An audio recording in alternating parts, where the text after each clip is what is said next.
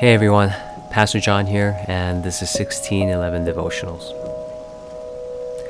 Let's take a moment now to pray and quiet our hearts and turn all of our focus upon the Lord. God, we thank you that you call us to yourself and you have prepared this place where we can fellowship with you, and that's uh, through the scriptures. And as often as we open it, as often as we give ear to it, uh, we can sit with you and we can hear from you. So let this time be that time of uh, sweet communion with you as we give ear uh, to your voice. We ask this in Jesus' name. Amen. Today's passage is taken from Revelation chapter 4, verse 9 to 11. And whenever the living creatures give glory and honor and thanks to him who is seated on the throne, who lives forever and ever, the 24 elders fall down before him who is seated on the throne and worship him who lives forever and ever. They cast their crowns before the throne, saying, Worthy are you, our Lord and God, to receive glory and honor and power. For you created all things, and by your will they existed and were created. Uh, this is John's vision of heaven, where every living creature uh, worships God, specifically by giving God glory and honor and thanks. And that's what heavenly definition of uh, worship is. It's what you give glory to. That's what you worship. It's what you uh, honor and lift up in your heart. And it's what really fills your life with the sense of gratitude and fulfillment. And because we were made to worship God this way, uh, we are either giving glory and honor and thanks to God or to an idol. Something other than God that we consider to be more glorious, uh, more worthy of our honor, more worthy of our thanks. What scripture also tells us about worshiping idols is that uh, we're never satisfied in worshiping them. They cannot give us the rest that we long for uh, deep down inside. It turns out these things are not as glorious, as honorable, and as worthy of thanksgiving as we first thought they were.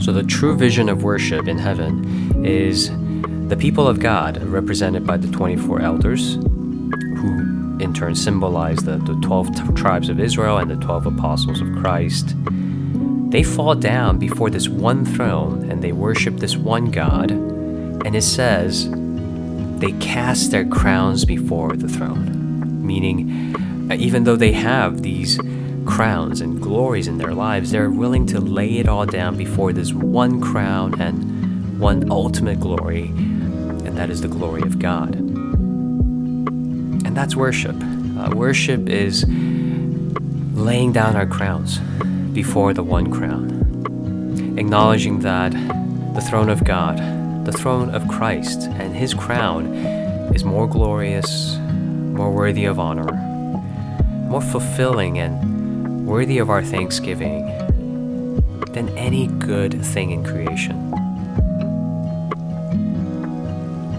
And even the good things in creation were really meant to point our attention back to our good Creator. Is your heart filled with the worship of God? And are you seeking His glory in your heart and hallowing His name? What might be uh, the idols that are distracting you from this worship and calling your attention away from the glory of God to the glory of creation. In prayerfulness and in mindfulness, let's try to see what John is envisioning in Revelation 4 and picture the throne where Christ is seated. And let's begin to say with all our hearts what the elders were saying as they cast their crowns before him. Worthy are you, our Lord and God, to receive glory and honor and power. For you created all things, and by your will they exist. So, God, we pray you would open our eyes to see you for who you are the Almighty, the Holy One, the Maker and Redeemer of all things. You who are seated on the throne.